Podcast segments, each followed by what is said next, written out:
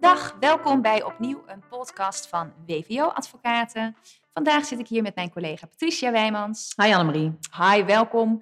En wij willen weer een leuke uitspraak met jullie bespreken over onder andere ontslag op staande voet, maar ook nevenwerkzaamheden eh, die een, een grote rol spelen in deze uitspraak. Het is overigens wel leuk om te melden. Wij nemen dit nu op op uh, donderdag 31 maart. En als wij nu naar buiten kijken, dan zien wij een witte wereld. Ja, bijzonder hè? En uh, nou ja, vorige week was het strak blauw en zonnig. En vandaag doen we het met een winterslandschap. Maar dat maakt helemaal niet uit, want wij zitten gelukkig veilig en droog binnen. Le lekker warm met de kachel weer aan. En, uh, ja, en we hebben een leuke, een leuke uitspraak van het Hof Amsterdam. Um, over een kok Um, en deze kok die, um, is voor bepaalde tijd in dienst bij die werkgever. In eerste instantie begint hij uh, voor 32 uur per week. En dan spreekt hij met zijn werkgever af dat hij nog een andere werkgever ook heeft. Uh, nou, dat is allemaal geen probleem. Want dat wordt ook vastgelegd, of in ieder geval, het is heel erg duidelijk. Ja, dat is, dat is duidelijk dat dat, dat, dat geen probleem is. Uh, alleen op enig moment gaat deze werknemer wat meer werken. Dus die gaat um, 38 uur per week werken. En dan uh, is het niet meer zo heel duidelijk. Dan zegt de werkgever, ja, maar we hebben afgesproken op dat moment dat, er, uh, dat hij geen andere werkzaamheden meer zou gaan verrichten, geen andere nevenwerkzaamheden. Mm -hmm. Volgens de werkgever heeft de werknemer daar ook mee ingestemd. Maar die werknemer die betwist eigenlijk dat zo'n afspraak ooit is gemaakt.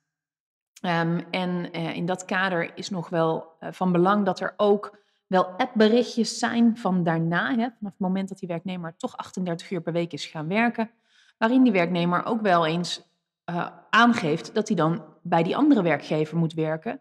En daar reageert de werkgever niet echt op. Dus die, ja, die, die zegt die dan zegt niet dan, van, hé hey joh, dit is tegen de afspraak in, hoe ja, kan dit? Precies. Nee, ik precies, inderdaad... Die reageert daar dan niet op. Terwijl, ja, als de afspraak toch echt gemaakt is, je, je verricht geen nevenwerkzaamheden meer, dan zou je toch verwachten dat een werkgever zegt, oh, maar hoezo dan? Uh, dat was toch niet meer de afspraak? Nee, want, want volgens mij, het, het gaat zich met name ook een beetje wreken als deze werknemer volgens mij ziek wordt. Hè? Precies. Met, met wanneer die dan wel of niet kan worden ingeroosterd. En dan wordt er een heleboel WhatsApp-verkeer eigenlijk ook in de procedure ingebracht. Ja. Waar dan uit zou moeten volgen Klopt. dat werknemer zegt van bijvoorbeeld, hè, ik, en dan citeer ik, ik heb het werkrooster gezien. Ik kan alleen werken dagen, woensdag tot zaterdag. Ik kan dit tijdelijk vier dagen werken. Ook zit mijn werkcontract omdat ik moet straat naar andere baan. Dus het is echt, weet je, allemaal Ja. snel gestuurd. Ja. Maar er wordt heel duidelijk gezegd, ik heb ook nog een andere baan. Dus Precies. ik ben niet beschikbaar van, hè, eh, bij wijze van spreken, zondag tot en met zondag. Maar eigenlijk maar de helft van de week. Ja, en daaruit kun je in ieder geval wel afleiden dat die werkgever wist eh, of, of had kunnen weten dat er nog een andere baan was. En daar heeft hij niet op gereageerd. Nou ja, op zich, ehm, het, het gaat op enig moment mis omdat de werknemer zich ziek meldt. Want de werknemer heeft corona. Ja, nou ja, op zich Het speelt zich volgens mij allemaal af in de 2020. 2020, hè? ja, dus het eerste coronajaar. Ehm nou ja, werknemer meldt zich ziek, niks aan de hand, heeft corona. En op enig moment zegt hij, ja, ik ben eigenlijk wel weer eh, beter. Ik kan wel weer werken, maar ik hoest nog. Ehm, en op dat moment is eigenlijk de regeling nog wel, ja, weet je, als je nog klachten hebt, dan mag je nog niet, nog niet eh, werken. Dus deze werkgever zegt, ja, kom dan nog maar even niet werken. Ook omdat het natuurlijk een maar kok is, is met, Ja. hè, met, met, met, eten bezig voor andere. Ik kan me Eh, daar wel iets bij voorstellen. Dat ja, je dan zegt, voor klanten. kom- dat je het niet prettig maar- vindt als jij in de keuken gerochel hoort en vervolgens wordt je salade Ja. geserveerd. Ja, precies. En oh ja, nee, maar hij heeft, hij, hij heeft net corona gehad. Nee Maar hij hij, hoest nog maar hij wel. hoest alleen nog maar een beetje. Alsjeblieft, eet smakelijk. Alles naar wens. Dus ik ja. begrijp wel dat die werkgever zegt, nou, wacht nog maar eventjes voordat je weer eh, hier in de keuken komt staan. Maar bij die andere werkgever, daar, daar schijnt er een grotere keuken te zijn. Dan hoest je volgens mij nog steeds prima in de salade. Maar goed, even, even los daarvan. Eh, daar is een grotere keuken. Ehm, en die nieuwe, of die andere werkgever, die heeft er minder moeite mee eh, dat werknemer nog wel hoest. Die zegt, nee, kom maar bij mij gewoon werken. Eh, dus de werknemer die ehm, is strikt genomen nog ziek gemeld bij de een. Mhm, ja. Heeft wel aangegeven, ik kan werken, maar ik hoest nog. Waarop dus die werkgever met dat, hè, met dat contract van 38 uur zegt, nou kom dus dan. ja, doe nog maar even maar niet. Dan houden we je nu nog even ziek. Ja, Ehm, vervolgens gaat die werkgever wel langs bij die werknemer. Die treft hem niet thuis aan. Ehm, en die denkt dan, ja, dat is, dat is toch wel vreemd. Ehm, en vervolgens uh, ja, komt die werkgever er min of meer achter dat die werknemer toch bij die andere werkgever wel aan het werk is. Ja, en dan, ehm, nou ja, dat, dat valt verkeerd bij die werkgever en die ontslaat de werknemer op staande voet. Omdat hij tijdens ziekte bij een andere werkgever heeft gewerkt. Ehm, terwijl het hem verboden was, zo zegt de werkgever, om nevenwerkzaamheden te verrichten. Ja, dus eigenlijk een soort van, hè, misschien nog wel en in strijd dus met jouw nevenwerkzaamheden beding, of met de afspraak, jij gaat niet bij een andere werkgever aan het werk. En jij bent bij mij ziek, je kunt niet werken. Ja. Maar kennelijk kun je dat bij een andere werkgever wel doen. En daar was hij ook kok, hè? Het was ook Daar was hetzelfde, ook ja, ja, hetzelfde werk. Precies, en dat, nou ja, goed. Um, nou ja, en daar, uh, daar gaat deze procedure dus over. Um, maar even, wat, wat vind jij, Annemarie, als, als een klant bij jou komt, als de, als de zeg maar, werkgever, waar die kok dus voor 38 uur mm -hmm. werkt, bij jou zou komen met dit verhaal, zou je dan denken, joh, laten we, laten we een ontslag op staande voet doen? Nou, ik denk dat deze werkgever gewoon echt iets, nou ja, iets veel te kort door de bocht is gegaan. Um, volgens mij hebben we in een andere lot ook, ook al een keer hè, gesproken over van hoe zit dat nou precies met, met nevenwerkzaamheden en of dat nou bij hè, precies dezelfde werkgevers en ook nog ja. in combinatie met ziekte. Ja. Daar ging het toen goed voor de werkgever omdat de werknemer niet eerlijk was geweest. Ja. Dus de reden voor het ontslag op staande voet zat hem toen in het niet eerlijk zijn, het verkeerd uh, informeren van de bedrijfsarts. Kijk, en hier uh, um, is er al sowieso discussie over van hoe zit het met dat nevenwerkzaamhedenbeding. Dus het is de werkgever zelf die heeft gezegd, ja, ik wil jou in mijn keuken nu niet hebben. Het is niet dat die werknemer zegt, ik kan niet werken. Precies. Nee, die heeft gezegd, ik kan in principe weer werken, maar ik heb nog wel klachten. Ja. Dus als je dan vervolgens als werkgever zegt, ja, maar ik ga jou nu wel opstaan ontslaan, dat is natuurlijk gewoon wel echt het paardenmiddel ja. wat we binnen het arbeidsrecht ja. kennen. Um, ja, dan, dan denk ik dat je um, eigenlijk wel op je, uh, op je klompen aan kon voelen dat dit uh, niet goed zou gaan. Nee. Zij het dat het dus bij de kantonrechter in eerste instantie voor de werkgever wel goed is gegaan. Dat klopt. Ja, in eerste, in eerste aanleg, dus bij de kantonrechter, heeft het ontslag op staande voet stand gehouden. Dat vind ik heel eerlijk gezegd ook heel bijzonder. Ik bedoel, sowieso, eh, wat je al zei, ontslag op staande voet is echt een paardenmiddel. Um, een, dat noemen we ook wel een ultimum remedium. Dus echt, echt het uiterste redmiddel uh, daar mag je niet heel snel toe overgaan, helemaal in deze situatie. Want bij ziekte zegt de wet, dan ja. moet je het loon stopzetten. Als iemand bijvoorbeeld hè, niet voldoende meewerkt, geen hè, passend werk wil verrichten. Ja. Um, en dat is hier niet gebeurd. En ik vind dus hier ook echt een... een hè, want eh, wij, wij zien dat in onze praktijk natuurlijk ook wel vaker, hè, dat medewerkers die ziek zijn, uh, ergens anders uh, toch aan het werk zijn. Nou, dat, dat ligt behoorlijk genuanceerd. Daar moet je heel voorzichtig nou ja, in manoeuvreren als werkgever. Uh, als het werk één op één hetzelfde is, dan heb je best een grote kans dat, het, uh, dat een ontslag op staande voet wel kan houden. Maar in dit geval is die werknemer echt wel eerlijk geweest over zijn ja. beperkingen. Heeft hij gezegd, ja, ik kan wel komen werken, maar ik hoest gewoon nog. Dus ja, zeg jij het maar. En dan is het de keuze van de werkgever om te zeggen, ja. je hoeft nu even nog niet te komen. Die werkgever had volgens mij ook kunnen zeggen, ja, weet je, uh, ik neem het voor lief, kom, kom maar gewoon wel werken. Dan was hij wel gewoon netjes aan het werk gegaan. Ja. Um, Al dan niet misschien met extra beschermingsmiddelen of iets. Hè? Of inderdaad ja. voor hem wel de anderhalve meter heel goed in ja. de keuken uh, daarmee rekening houden. Ja. Nee, precies. Um, maar uh, nou ja, bij het Hof, hè, bij de kantonrechter houdt het ontslag op staande voet stand, maar bij het Hof niet. Um, en ik denk dat dat een terecht, uh, terecht oordeel is. Maar wat wel grappig is hier, nou ja, we hebben het over die ziekte al wel gehad, maar wat wel grappig is hier, dat ze met name zijn ingegaan op, ja, maar hoe, wat is nou precies afgesproken met betrekking tot die nevenwerkzaamheden? Ja, want dat was natuurlijk hè, de reden dat de werkgever zei van jij hebt die afspraak ja, geschonden. precies. Die werkgever die zat er best wel strak op dat, dat het de werknemer überhaupt niet was toegestaan om elders werkzaamheden te verrichten, laat staan, terwijl die bij hem ziek gemeld stond. Maar eh, ja, die vlieger ging gewoon niet helemaal op. Uh, ze hadden in het begin, eh, bij aanvang van het dienstverband, de afspraak gemaakt dat hij ergens anders mocht werken. En die tweede afspraak, uh, hè, vanaf het moment dat hij 38 uur is gaan werken, die is kennelijk nooit goed vastgelegd. Ja, en daar had de werkgever denk ik wel wat nou ja, beter de afspraak in ieder geval vast mogen leggen. Nou ja, in ieder geval, hè, als dat dan een mondelinge afspraak was geweest, maar op het moment dat jij appjes krijgt of berichtjes van, joh, ik kan helemaal niet ingeroosterd worden, want ik moet dan bij mijn andere werkgever werken, ja, dan is dat in ieder geval het moment geweest Precies. waarop werkgever moet zeggen, Hoezo andere werkgever? Je hebt bij mij een contract voor 38 uur, hè, fulltime. Ja. Dus wat doe jij nog bij een andere werkgever? Ja. En uh, ja, dat, dat is volgens mij ook waarom het Hof ja. zegt van luister, ontslag op staande voet op deze manier doen we niet. Maar ik moet zeggen, het Hof maakt het wel weer een klein beetje goed. Of in ieder geval, ehm, er wordt gezegd ten onrechte op staande voet ontslagen. Maar we gaan weer geen billijke vergoeding toekennen. Of in ieder geval, die zetten we op nihil. Ja, Dus precies. er zit En ook wel weer een beetje een afweging. de in. loonvorderingen, want deze werknemer had nog een contract voor bepaalde tijd. De loonvordering van de werkge- werknemer is ook beperkt tot drie maanden. Ja, dus, Dus de, we- de- de- het Hof heeft nou ja, de, de werknemer in die zin wel gered, maar heeft de schade wel heel erg beperkt gehouden. En ik denk dat dat een hele mooie praktische oplossing is in deze.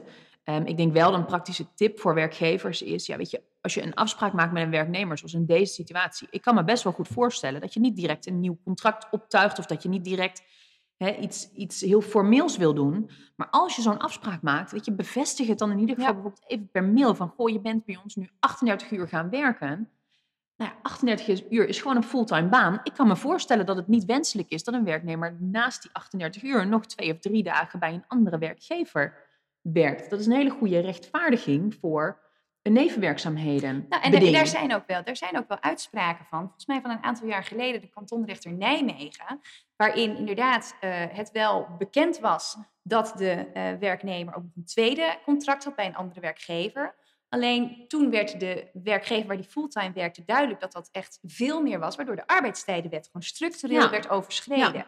En toen heeft de kantonrechter gezegd van ja, dat is dus een reden om als werkgever te mogen zeggen, ja, ik verbied die nevenwerkzaamheden, in ieder geval voor dat deel, Ja. wat, ehm, hè, wat ervoor zorgt dat jij gewoon structureel veel te veel werkt Ja. ten opzichte van wat wij met elkaar in de arbeidstijdenwet hebben afgesproken als een gemiddelde, volgens mij die 45 of 46 uur per week. Ja, ja. En ik denk ook wel, maar dat is misschien een, leuk bruggetje, ehm, dat het nevenwerkzaamhedenbeding de komende tijd ook wel meer aandacht gaat krijgen. Dus ehm, jouw praktische tip van, joh, ga eens even na, wat ligt er? Dan moet je volgens mij meteen even meenemen dat we per 1 augustus een wetswijziging ehm, eraan zit te komen. Ja, precies. Want op dit moment zie je in heel veel contracten, dat zien wij ook in onze dagelijkse praktijk, er staat bijna standaard in een arbeidsovereenkomst, het is de werknemer niet toegestaan om al dan niet betaalde nevenwerkzaamheden te verrichten, tenzij je schriftelijke toestemming hebt van de werkgever. Ja, en dan punt. Zoiets Ja. punt. Ja. Hè? Dus, dus zonder uitzonderingen. En Daarmee zegt een werkgever eigenlijk, joh, je mag gewoon überhaupt niks naast het werk bij mij doen, tenzij ik ervan af weet en daar toestemming voor heb Ja. gegeven.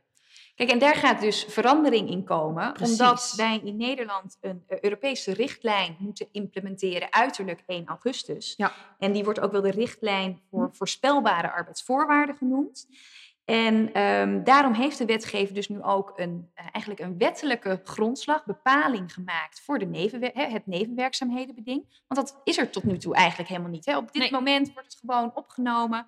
Maar er komt dus een nieuw artikel. Dat wordt artikel 653a.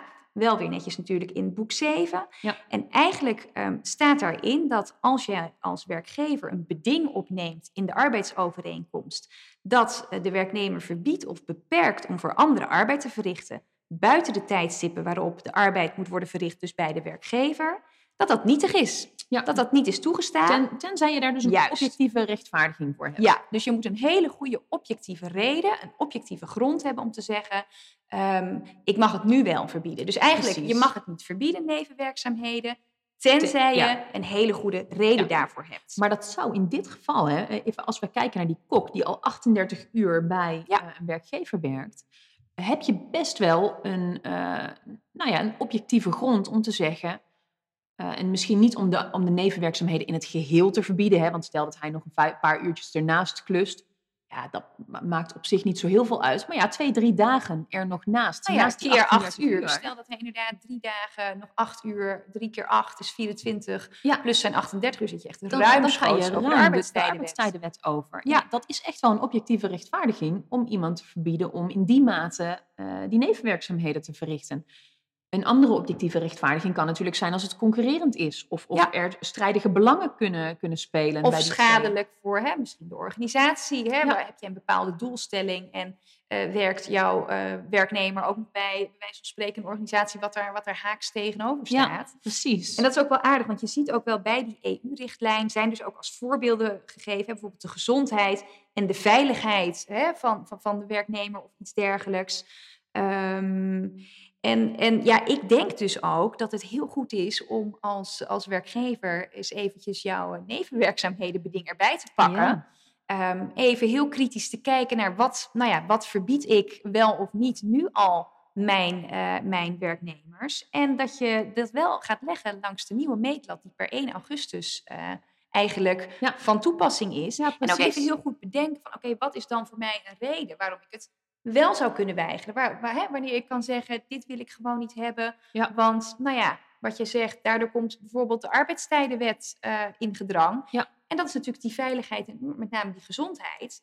We zeggen, we vinden een x aantal uur max, hè, gemiddeld per week. eh, want anders heeft iemand geen tijd om nou ja, bij te komen of om in Ja. ieder geval... ehm, Een soort Eh, van te recupereren van het juist, werk. Hè? Dat ja. iemand moet ook nog eh, gezond zijn werk kunnen blijven doen. Ehm, maar goed, wel, ehm, wel nou ja, interessante, interessante materie weer voor werkgevers. En ik denk goed om, eh, ik bedoel, augustus lijkt nog ver weg. Helemaal als je naar de sneeuw buiten kijkt. Zeker. Maar eh, wel goed om je daar alvast op voor te bereiden. En ehm, ja, alvast eh, je contracten op aan te passen, je beleid op aan te passen. En misschien met medewerkers die nu nevenwerkzaamheden verrichten, toch alvast gesprekken aan te gaan over ja, wat zijn de kaders waarbinnen je die werkzaamheden mag, mag verrichten. Kijk, en ik kan mij ook voorstellen, maar dat is misschien een klein, klein zijpad. Hè, nevenwerkzaamheden beding. Maar ook omdat er nu natuurlijk nog wel volop wordt thuisgewerkt. Het hybride werken hebben we natuurlijk eh, Ja. inmiddels allemaal ontdekt en toch ook wel omarmd eigenlijk. Ja. En dan is er ook veel minder zicht op wat jouw werknemer doet. Dus Precies. dan hè, kan ik me ook voorstellen dat je eens een gesprek inplant van nou oké, je werkt eh, van de vier dagen, werk je er twee thuis of op een andere locatie. Ja. Ehm, maar je, heb je ook nevenwerkzaamheden? Hoeveel tijd kost dat dan? Ik denk dat het ook wel als, hè, als vanuit de zorgplicht Nou, van de Dat, werkgever. dat wilde ik net zeggen, ook vanuit je zorgplicht. En daar hebben we ook al eerder een talk over opgenomen. Denk ik dat het goed is om dat nou ja, in ieder geval inzichtelijk te hebben. En dat het, dat het ook in die zin wel een beetje van jou als werkgever verwacht mag worden. Dat je, dat je daar een beetje in eh, meekijkt en oplet. Ja. Nou ja, en dan hebben we nog een laatste bruggetje. Ja. Als we het hebben over hybride werken en op een andere werkplek werken. ja, Wij eh, gaan zelf ook eh, Dit- verkassen. precies. Dit is onze laatste werkdag in ons oude, oude vertrouwde kantoorpand. Wij gaan vanaf morgen naar een, eh, naar een nieuw pand. Een, een Mr. Green locatie. Wij gaan ook deels flexibel werken. We krijgen daar wel onze vaste, onze vaste honk, zeg maar. Maar ook, ja, ook wat meer flexibel. Ik ben ontzettend benieuwd. Ik heb er heel veel zin in. Ja, ik ook. En ik denk dat het eh, nou, altijd goed is om hè, even van omgeving te veranderen. Het is een heel mooi pand in Klarenbeek. Dus nou ja, ik zou bijna zeggen, ehm, ehm, als je erg nieuwsgierig bent, Ja, kom een keer langs. kom een keer langs. Want er, er wordt ook hele goede koffie wordt er, eh, wordt er gemaakt daar. Het is een mooi pand waar je inderdaad ook lekker even... Ja, een soort van, het is bijna een, een eetcafé-achtige ruimte waar je lekker even een kopje koffie kunt drinken. Dus ja, klinkt goed allemaal. Ik zou zeggen, een lol talk aan. Stap een keer in de auto en rijd dan naar Mr. Green in Klarenbeek. Waar wij je uiteraard met alle egaars zullen ontvangen. Ja, En we willen in ieder geval voor deze keer ook weer jullie hartelijk bedanken voor het luisteren naar deze Law Talk. En ehm, ik zou zeggen, stem vaker op ons af. Maar laat ons ook weten welk onderwerp je leuk vindt of graag een keer besproken wil, eh, wil zien. En dan eh, tot een volgende keer weer. tot de volgende keer.